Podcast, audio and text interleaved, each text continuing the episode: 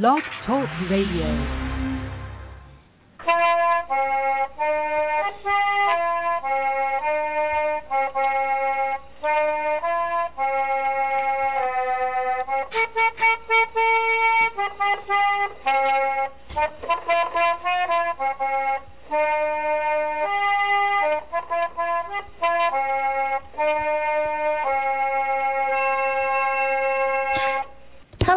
Everybody. This is your host, Sarah Uthoff, and today on Trundlebed Tales Radio, we're going to be talking about Laura Ingalls Wilder and Thanksgiving.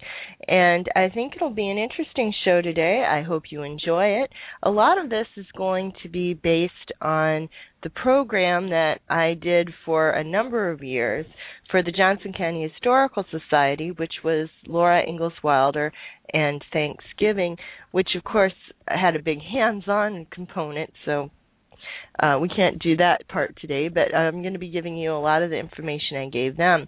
I also want to recommend a book, and it is called Giving Thanks and Thanksgiving Recipes and History from Pilgrims to Pumpkin Pie by Kathleen Curtin and Sandra Oliver in cooperation with the Plymouth Plantation, uh, which is a living history site where the uh, pil- where the um, people of Plymouth. I'm trying not to say pilgrim because there's actually an interesting article in here about how they didn't call themselves pilgrims.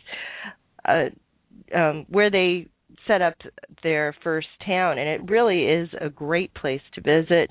Uh, one of my very favorite foodies people works there, who I've mentioned recently on Facebook, Kathleen Wall, and probably another one of my very favorite historic foodways people is the co-author of this book, Sandra Oliver, and I'm really hoping that I can get her on for an interview for next November's uh, show.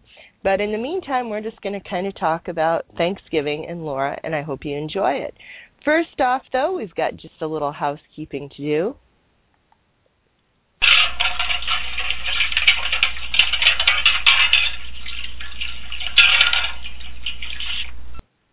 And uh, first off, if you want to call in with a question or a comment, the line here is 714 242 5253. That's 714 242 5253 or toll free 1 877 633 9389. That's 1 877 633 9389. And I, if you are listening to this live or in the next few days here, I want to encourage you to listen to my December update. It ends up that there are three Laura Ingalls Wilder sites with Christmas events this year, and I want to make sure I get a plug to them. And I actually have a December program scheduled this year, which I usually don't do, but uh, it's a local group asked me at the last minute, and I said okay. So I've got uh, that coming up too during December, we are going to have uh, two of these half hour episodes instead of an interview. Uh, just because with December and everybody being busy, I think it's going to work out better that way. So, next time, the regular episode is going to be Where Were They Buried? And we're going to talk about the basics of cemeteries and where you can find some Laura people and how to take a picture. And I think some interesting things and the follow up for that, in the second half of the month, we're going to do a, a half hour like we did for our very first episode. It's almost been a year that we've been doing this. And that will be summing up Laura fandom for 2011. And that is really looking good. So I hope that you will tune in again for those. And uh, hopefully by then we will be over 6,000 listens because we were four away when I checked this morning. In fact, we may even be over by that now. So I think for the time being, though, that wraps up our housekeeping.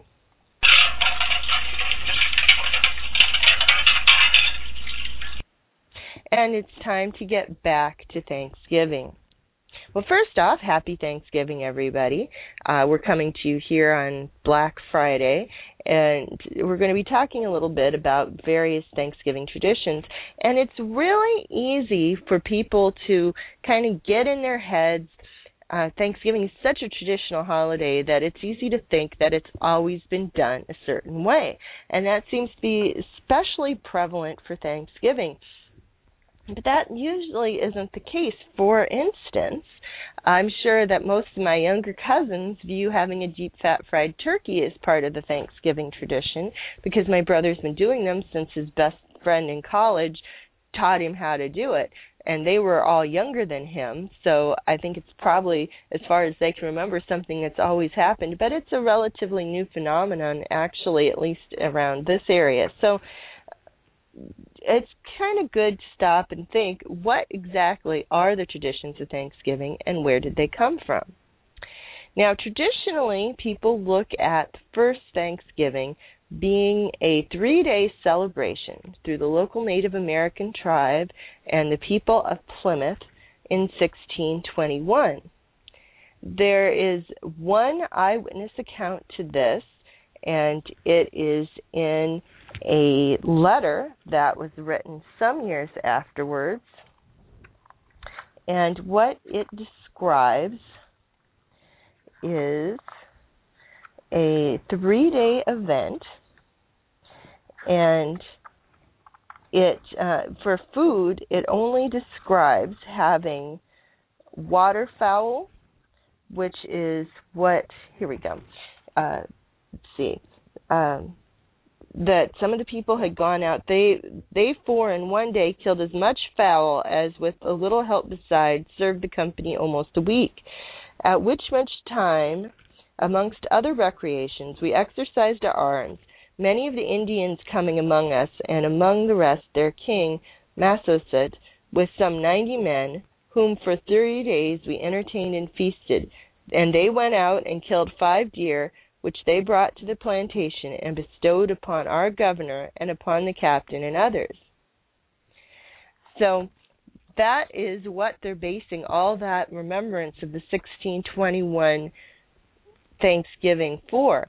Now, if you'd asked the participants, they uh, would not have said that it was the first Thanksgiving because it was sort of a harvest celebration, and harvest celebrations have been going on for centuries.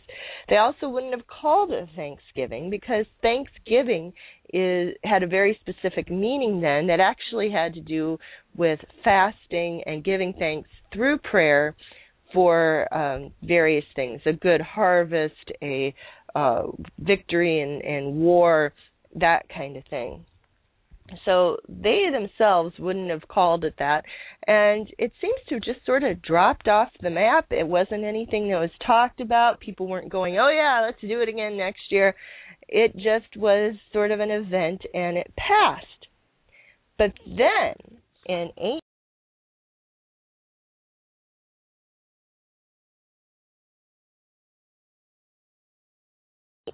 doing research and came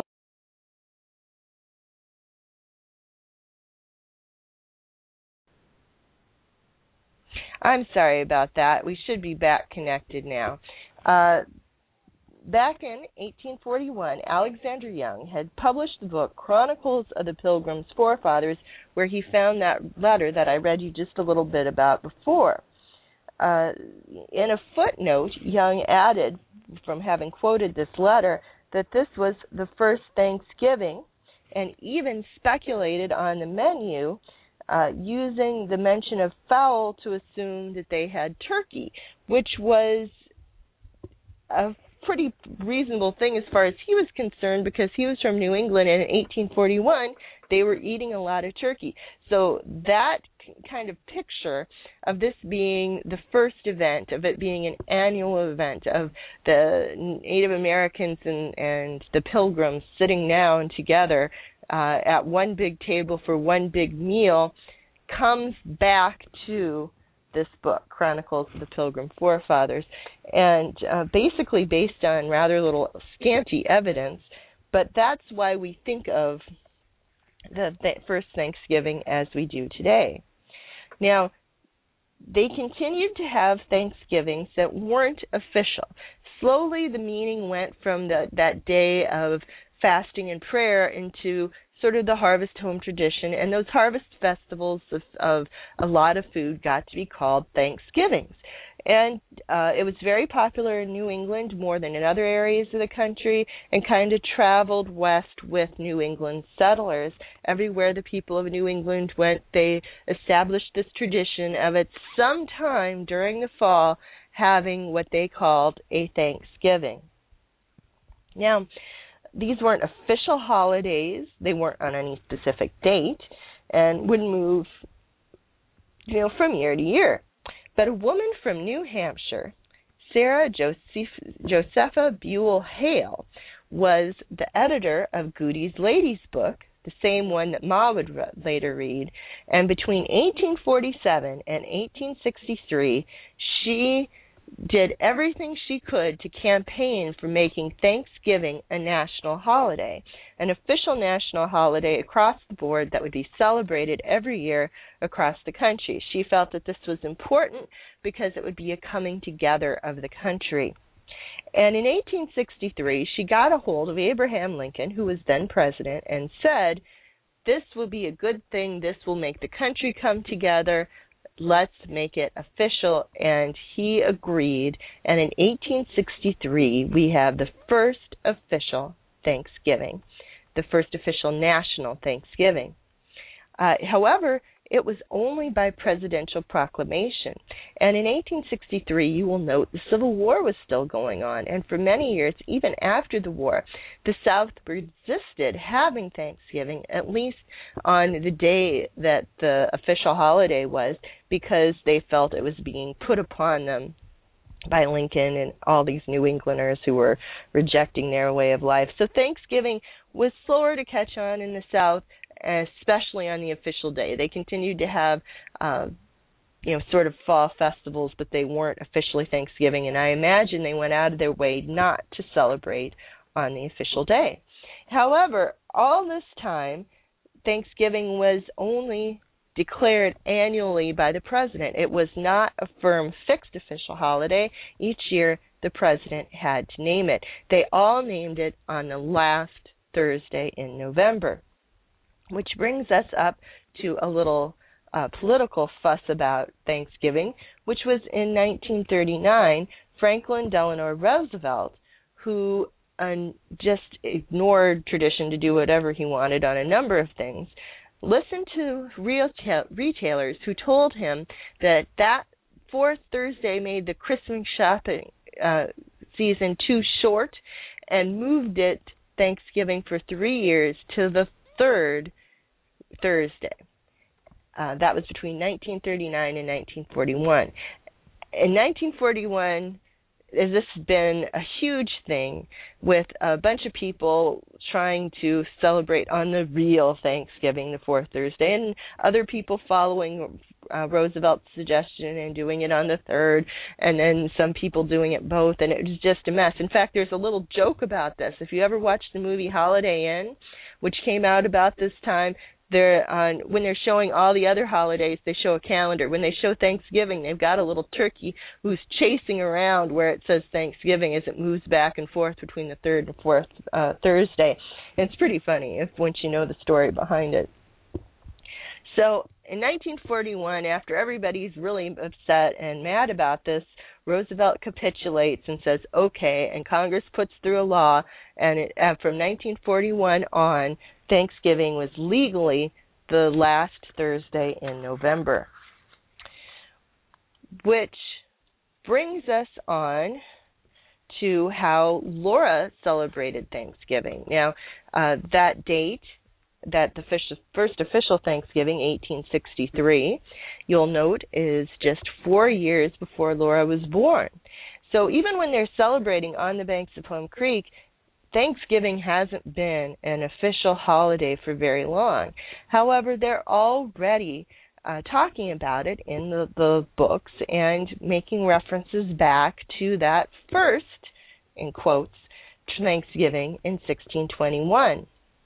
And they describe Laura describes Thanksgiving most fully in On the Banks of Plum Creek, where she talks about the parched corn.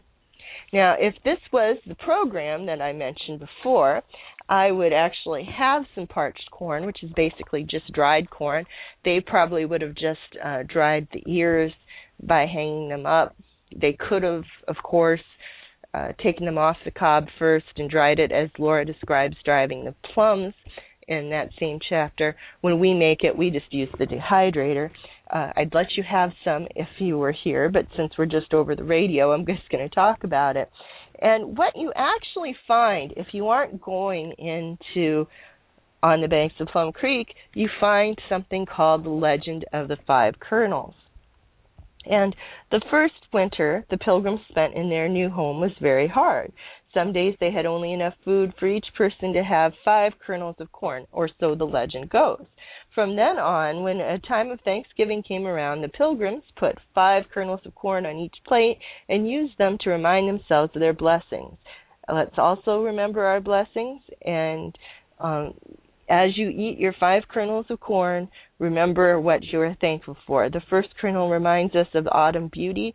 The second kernel reminds us of our love for each other. The third kernel reminds us of God's love and care for us. The fourth kernel reminds us of our friends. And the fifth kernel reminds us we are a free people. And that is the legend of the five kernels as it was passed around uh, the teaching list serves in 1997, and I think that was the way it came through a lot of people's traditions.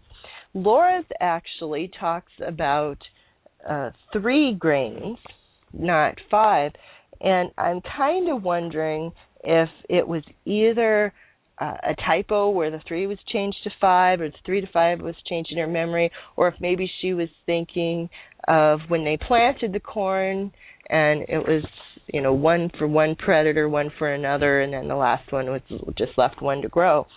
But in in any case, it was just listed as three grains. Now, Nancy Cleveland on the Laura Listserv in 2003 uh, talks about her research in it, and she mentions that she had not seen it in any of the other existing manuscripts or Pioneer Girl when she looked for it. And in response, the person who probably seems to care the most about this issue, a woman named Lucy Atkinson, talked about her her research. And so she looked in uh, to what measurements were at the time of the pilgrims. And so she looked and found out that one measurement is uh, one grain, uh, which was 64 I'm just going to round up, 65 milligrams, uh, with 7,000 grains equaling a pound. 16 grains equals one gram, which is not the same as a metric gram. Uh, but that was another option that she thought maybe had somewhere along the line gotten switched. That they had read that the the pilgrims had uh, five grains or maybe five grams even, which is a lot more food than the individual kernels themselves, but not no longer using that measurement, they kind of translated it another way. Like uh, in the Gettysburg Address, when we talk, Lincoln talks about scores of years, but people don't necessarily know what a score is, so you could easily translate that into meaning something else, or um, people don't talk about rods very often anymore or cords of wood. And um, there's an episode or a, a scene for instance in the pride and prejudice multi part colin firth version of pride and prejudice that has a scene where they're making a joke that the words are right out of the book but and Jane Austen was using the word closet in a different sense than we use it today. And so the visual joke really makes sense to modern people. People at the time would have thought it was crazy because that's clearly not what Jane Austen meant. So it's easy to have things like that happen. I'm thinking probably they weren't talking about five kernels, and that somewhere along the line, either in Laura's mind or in typesetting or something, this this three got worked in there. Now, I'm going to be talking a little bit then about the things that, that we have to eat, and one of which is turkeys. Now, turkeys were not specifically mentioned at the first Thanksgiving from that little thing that we uh, had, the letter, but they did say fowl, wild fowl, and turkeys were very popular. In fact, within a few years, uh, they would be hunted pretty much to extinction in New England because they were so glad to have turkeys. Turkeys had long been a celebratory food in English history because uh, in the previous century, turkeys had come to England via Spain, and uh, people would use them, especially at Christmas, and that so people would had strong positive associations with the turkey. Uh, and when they started to reinvent the first Thanksgiving, uh, bread turkeys were common, and uh, that was when it sort of became the official Thanksgiving main meat. Um, and while we're mentioning turkeys again, uh, the presidential pardon of the turkey started in 1947. At least that's when they started presenting the turkey. Now, uh, it didn't become quite as big a deal when he uh, started getting an official pardon was in 1989 under President George uh, Herbert Walker Bush. And today they choose the turkeys in August and then they train them for six months so they don't mess up during the ceremony and then they spend the rest of their life at a petting zoo. Now, the turkeys, as we know them for the most part, are not what the pilgrims would have thought of as wild turkeys. The uh, people who reinvented Thanksgiving in 1841 thought of as turkeys, or even the what Laura would have thought as turkeys, but that Pa was out and shooting them, because the breed as we have turkey today, for the past 50 years, there's been mostly one particular breed of turkey, the broad breasted large white, which has completely dominated the marketplace. These turkeys are bred for their plentiful white meat, making them irresistible to white meat loving Americans. All large scale turkey farmers raise this variety, and management practices have been built around them. For instance, they cannot actually, as they have been bred up, cannot breed themselves without man's interference because the breasts are so big they cannot mount the female hens properly. So uh, these are not what uh, Laura describes. There are other breeds of turkeys, though. For example, the Bourbon Red, the American Bronze, and the Jersey Buff which are in danger of disappearing. But you can still find them at places stocked by the American Livestock Breeds Conservatory, and various slow food groups have begun promoting their use. Wild turkeys, which are the ones that they would have been familiar with, are smaller, gamier, and a bit tougher than domestic turkeys, but are delicious in their own right. And the other thing that we often think of as being a mainstay of the Thanksgiving table is the green bean casserole. And Laura didn't make it uh, in time to see that. Uh, it wasn't actually invented until 1955, and I'm pretty sure it wouldn't have been added to her Thanksgiving menu in those last couple of years. And all of that information about food stuff is again out of giving thanks. And if you're interested in how any of the individual foods that we eat today came about, I strongly recommend you get this book. It is just full of interesting stories like that. Now, Laura, when she was talking about Thanksgiving in her columns, often uh, promoted the idea of family and giving thanks and being grateful for what she had. In one column, she actually used the story that she would later use uh, in By the Shores of Silver Lake when you're talking about Thanksgiving. Uh, this was originally published on November 20th, 1916, and Laura describes the setup about them being in the surveyor's house. And they were excited because a late uh, flock of wild geese were hurrying south, and Pa went out to get them. And they were all excited because they were going to have roast goose for Thanksgiving dinner. Roast goose and dressing seasoned with sage, said Mary. No, not sage. I don't like sage and we won't have it in the dressing, I exclaimed. Then we quarreled, Sister Mary and I, and she insisting that there should be sage in the dressing, and I declaring there should not be sage in the dressing until Father returned without the goose. I remember saying in a meek voice to Sister Mary, I wish I had let you have the sage. And to this day, when I think of it, I feel again just as I felt then, and realize how thankful I would have been for roast goose and dressing with sage seasoning, with or without any seasoning. I could even have gotten along without the dressing. Just plain goose roasted would have been plenty good enough. This little happening has helped me to be properly thankful, though at times the seasoning of my blessings has not been just such as I would have chosen. And she goes on to talk about a few things about uh, people who weren't grateful. They were talking about the price of flour and complaining about that when she says there were times when they couldn't get any. And another one uh, where she read a story where the mother sent a little boy out around a block to look for something to be thankful. And she, one would think that the fact of his being able to walk around the block and that he had a mother to send him would have been sufficient cause for thankfulness and then goes on to talk about how she'd had trouble with her feet and that had taught her why healthy feet were a definite thing to be thankful for.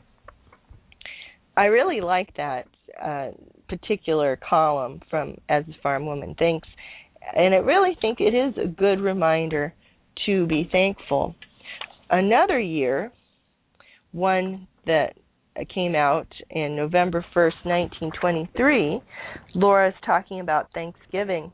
We are inclined to think of Thanksgiving Day as a strictly American institution, and so it is to date in, in the manner of celebrating, but a harvest feast with the giving of praise and thanks to whatever gods were worshipped is a custom much older than our Thanksgiving, and that has been and still is observed by most races and peoples. It seems to be instinctive for the human race to give thanks to for benefits bestowed by a higher power. Some have worshipped the sun as the originator of blessings through its light and heat, while others have bowed on knee to lesser objects. Still, the feelings of gratitude in their hearts has been the same as we feel towards the beneficent Providence who has given us the harvest, as well as countless other blessings through the year. This is just another touch that makes the whole world kin and links the present with the far distant past. Mankind is not following a blind trail. Feet were set upon the true path in the beginning. Following it at first by instinct, men stumbled along from it in the darkness of ignorance, even as we do today, for we have much to learn. But even more than for material blessings, let us, with humble hearts, give thanks to the revelation to us and our better understanding of the greatness and goodness of God. Mrs. A. J. Wilder. And the final thing I wanted to share with you today is from the book Dear Laura, where they publish a letter from Wewoka, Oklahoma, and an entire class wrote Laura in November 23, 1949. Dear Laura, we are telling the things we are thankful for, and we want you to know that all our boys and girls are very thankful for your books and love you for writing them for us, your friends, and then they list all the names of the children in the class. But I wanted to end on that note because I think all Laura fans can remember that. We are thankful for Laura writing her books and the love and love her for writing them and sharing them with us. And I think it's a good thing to remember today to be thankful and think of all the good that has come from this one little woman writing these stories that she thought were too good to be lost. So think of a way that you can pass on this love for the stories today and remember to be grateful for all the blessings in our lives. Happy Thanksgiving from everybody out uh, to everybody out there from us here at Trundlebed Tales. Thank you very much.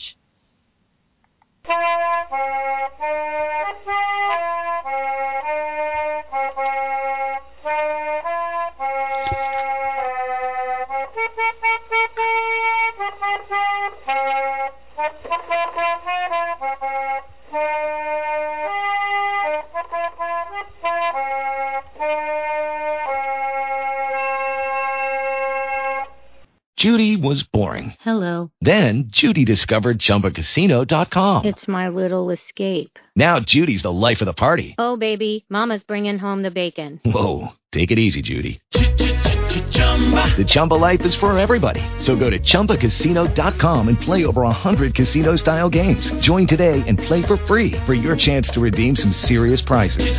chumba ChumbaCasino.com. Purchase necessary. Void where prohibited by law. 18 plus terms and conditions apply. See website for details.